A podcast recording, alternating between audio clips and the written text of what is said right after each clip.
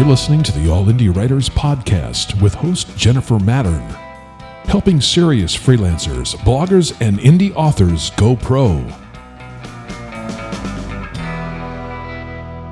Hello and welcome. I'm Jen Mattern, your host of the All Indie Writers Podcast. Thank you for joining me today for episode number eight. You can find show notes and links to resources mentioned in this episode by visiting allindiewriters.com slash podcast slash eight. In today's episode, we'll talk about getting started as a freelance blogger.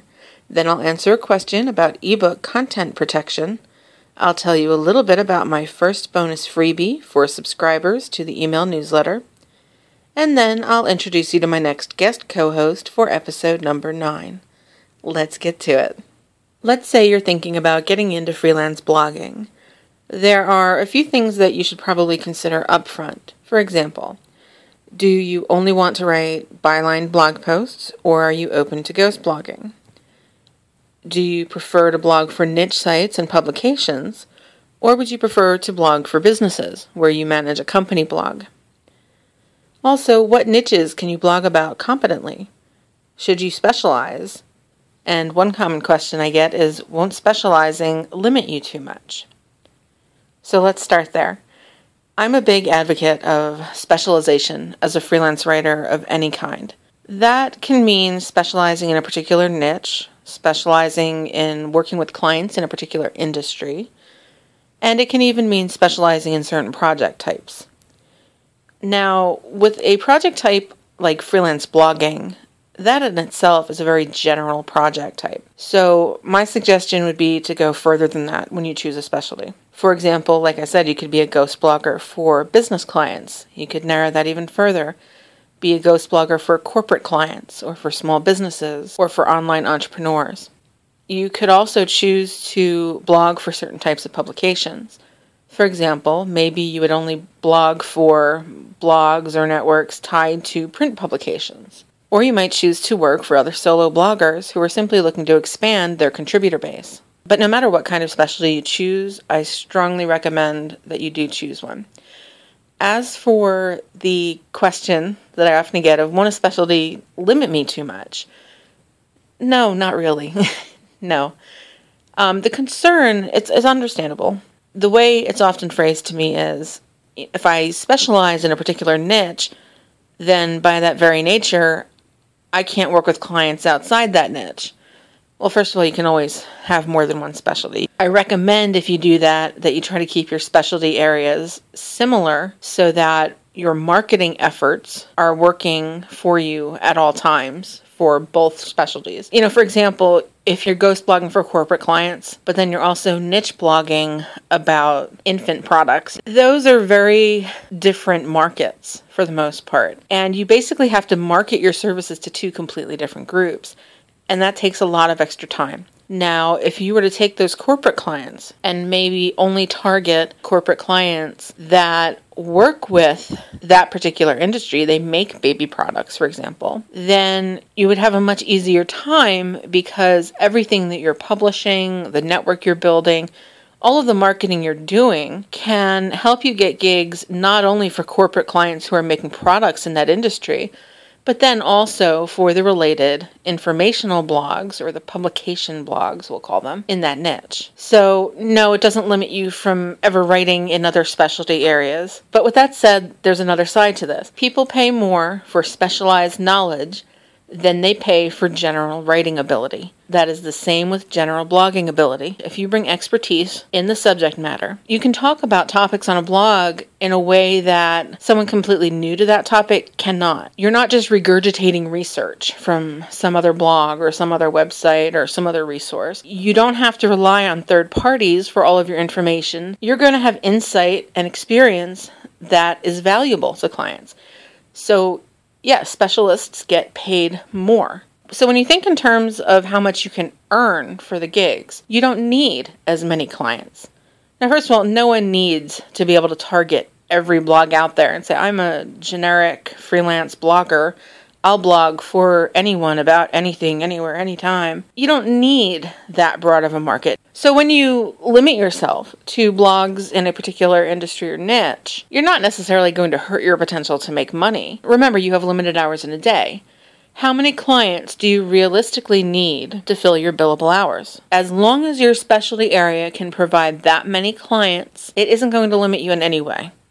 If anything, your income will generally increase. You know, you need to be smart about choosing your specialties. You have to understand your target market and know how big it is and what kind of a reach you're going to be able to have. But no, it's not going to hold you back. Now, another issue that you're going to want to consider if you're thinking about getting into freelance blogging is your portfolio and how you're going to build those first few portfolio pieces when you don't have any paid blogging gigs under your belt yet. I have three ideas for you that can help you get started with that.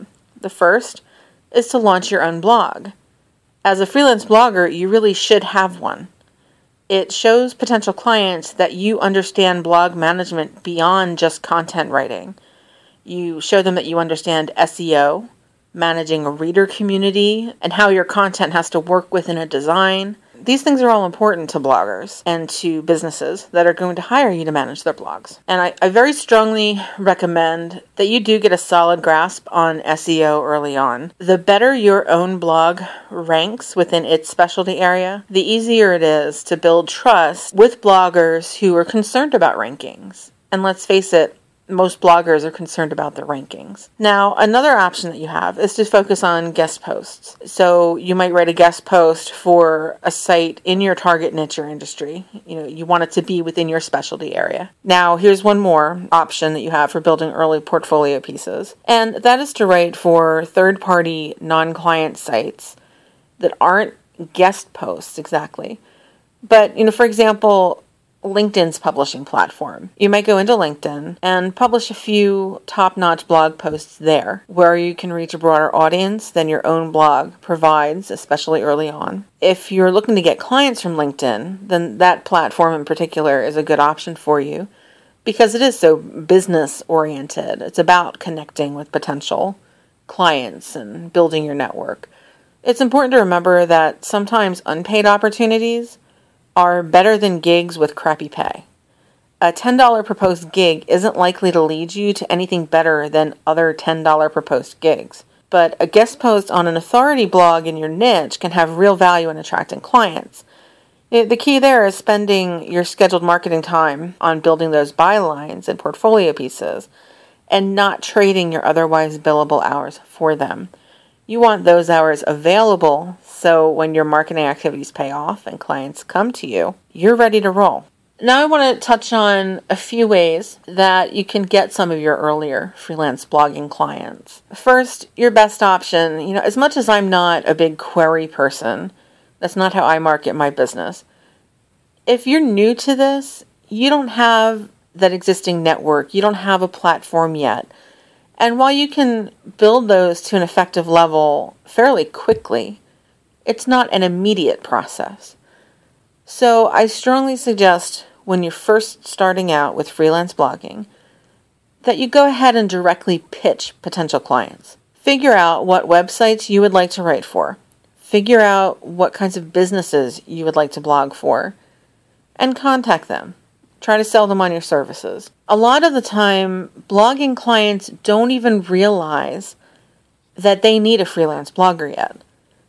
Blogging is still new to so many people and to so many businesses out there and organizations that they're still trying to figure out A, if they want to set up a blog, if they can handle it, and B, how they're going to manage it on their own. The thought of hiring someone hasn't even crossed their minds yet. And it probably won't unless somebody like you contacts them. Talk to them about the benefits.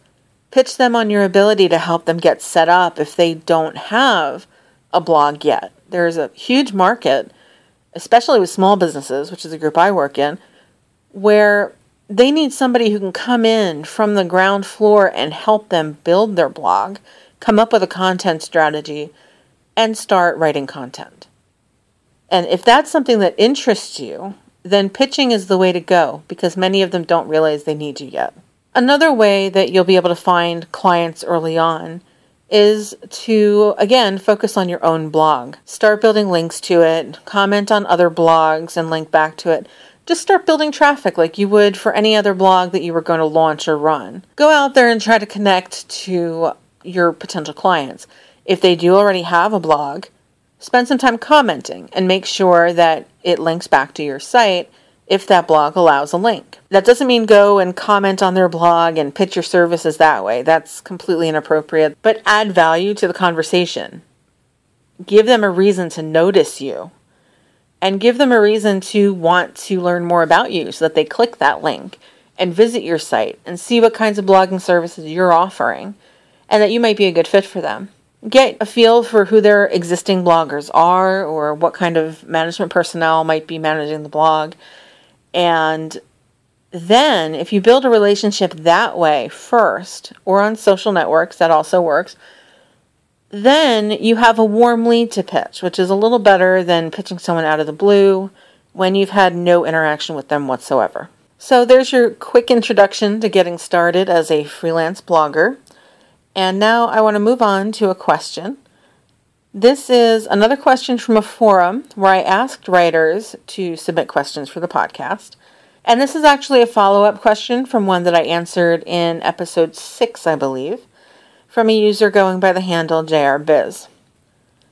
All right, his question is I have another potential question for you regarding the publishing of ebooks. How are the books protected from theft by copying these days? When ebooks first started, they were mostly just PDF files and the limited anti copying security was easy to get around. Has the technology for protecting the ebook's content gotten better? Many authors really don't worry about this, or they'll go after the thieves after they find the content stolen. And that was something that I covered in depth in a guest post that I wrote for Catherine Aragon's blog, which I will link to in the show notes, which you can find at allindiewriters.com slash podcast slash eight. And in that post, I explained how I go after content thieves after I found that somebody's stolen something. My basic philosophy is to hit them where it hurts. What I do first is I give them 48 hours notice to get it removed. If they haven't done it, then the gloves come off. I go to the search engines for any stolen indexed content and I report them with a DMCA notice, which is the Digital Millennium Copyright Act and basically have the search engines de index the pages with stolen content. That's especially important if you're still using PDF ebooks, which I still use heavily, because Google indexes the PDF files. So you want that de indexed right away. But de indexing their content hurts them in the sense that they're going to lose traffic from Google.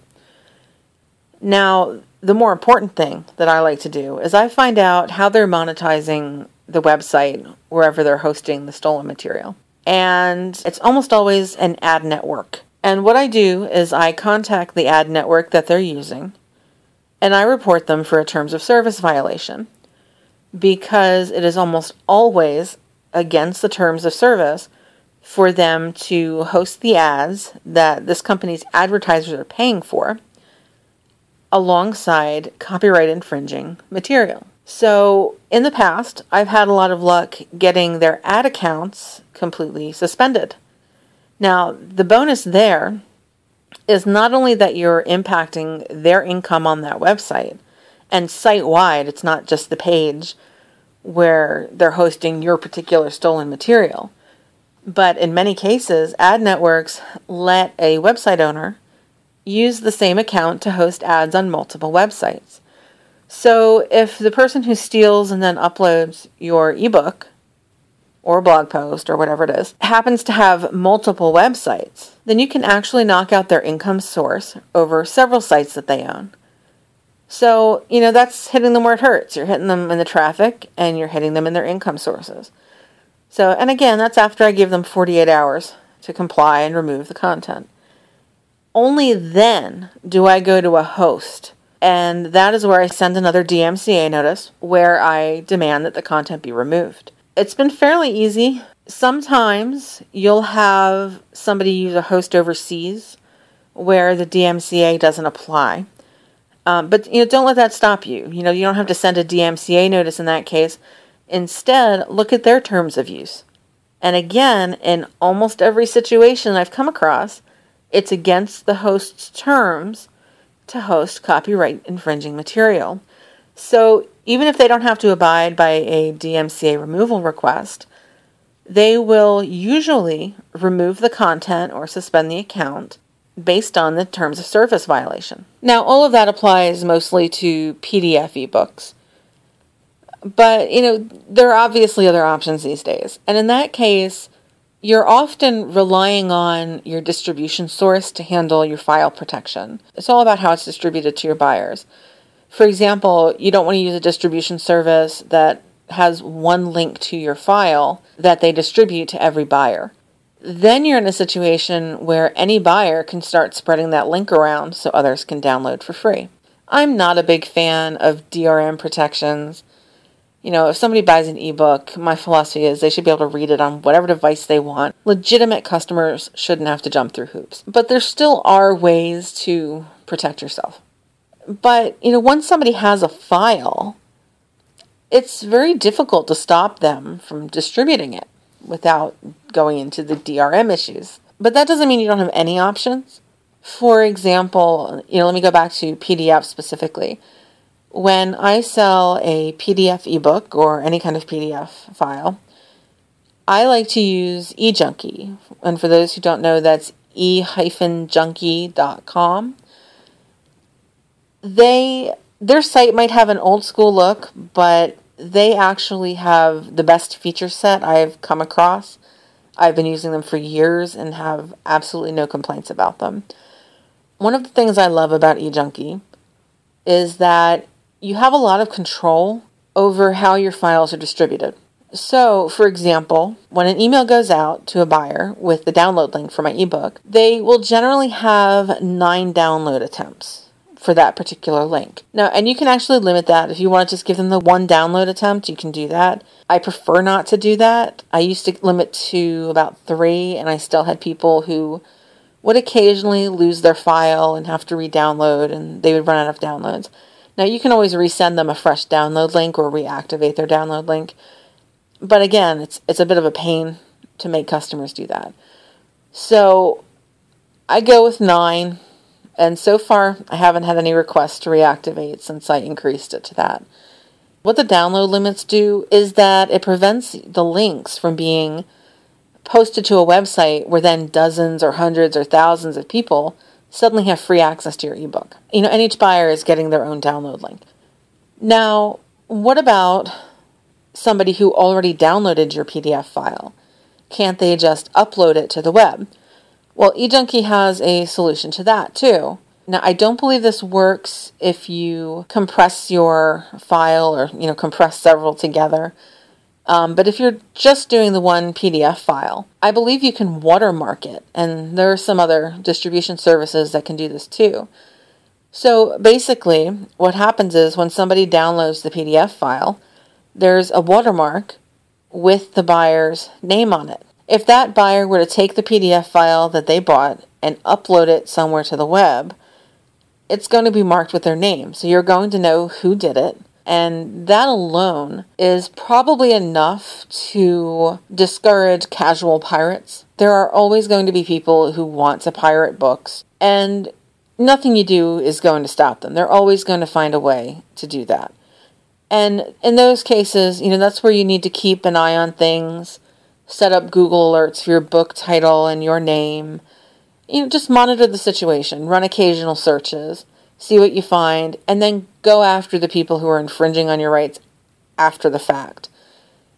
It's it doesn't have to take as long as some writers think it does.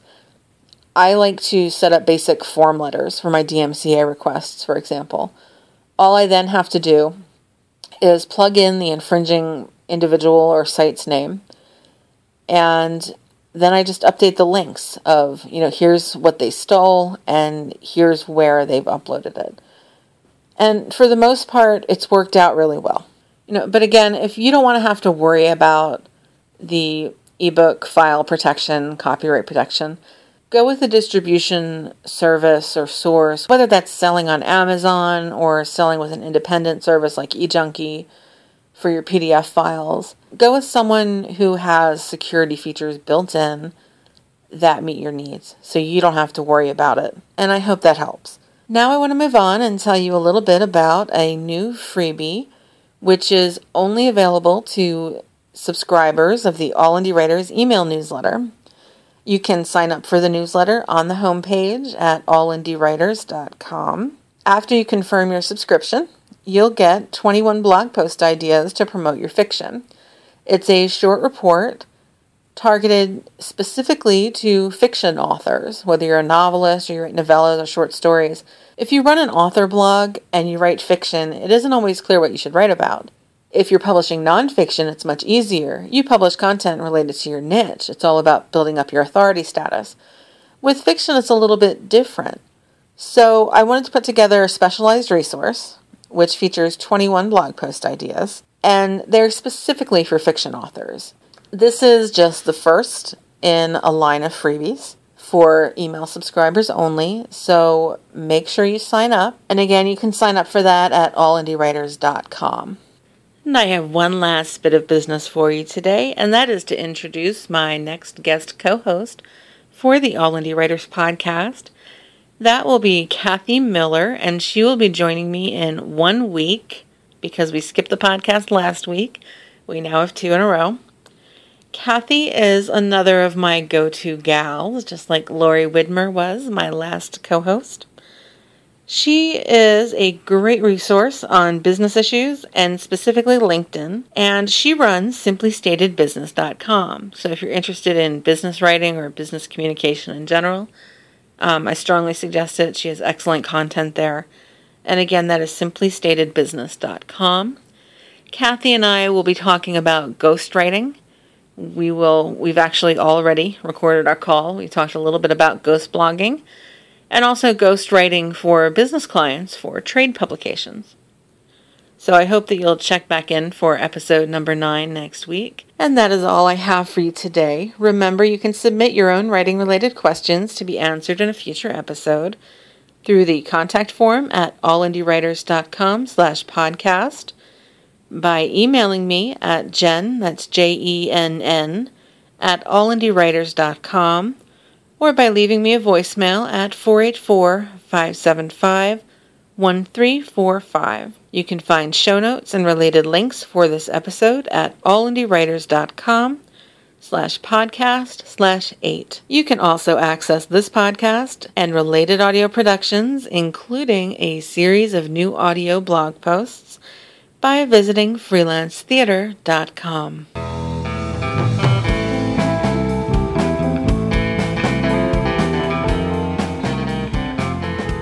You've been listening to the All Indie Writers podcast with Jen Mattern, a freelance theater production. Freelance Theater. It's all writers need for life's little episodes.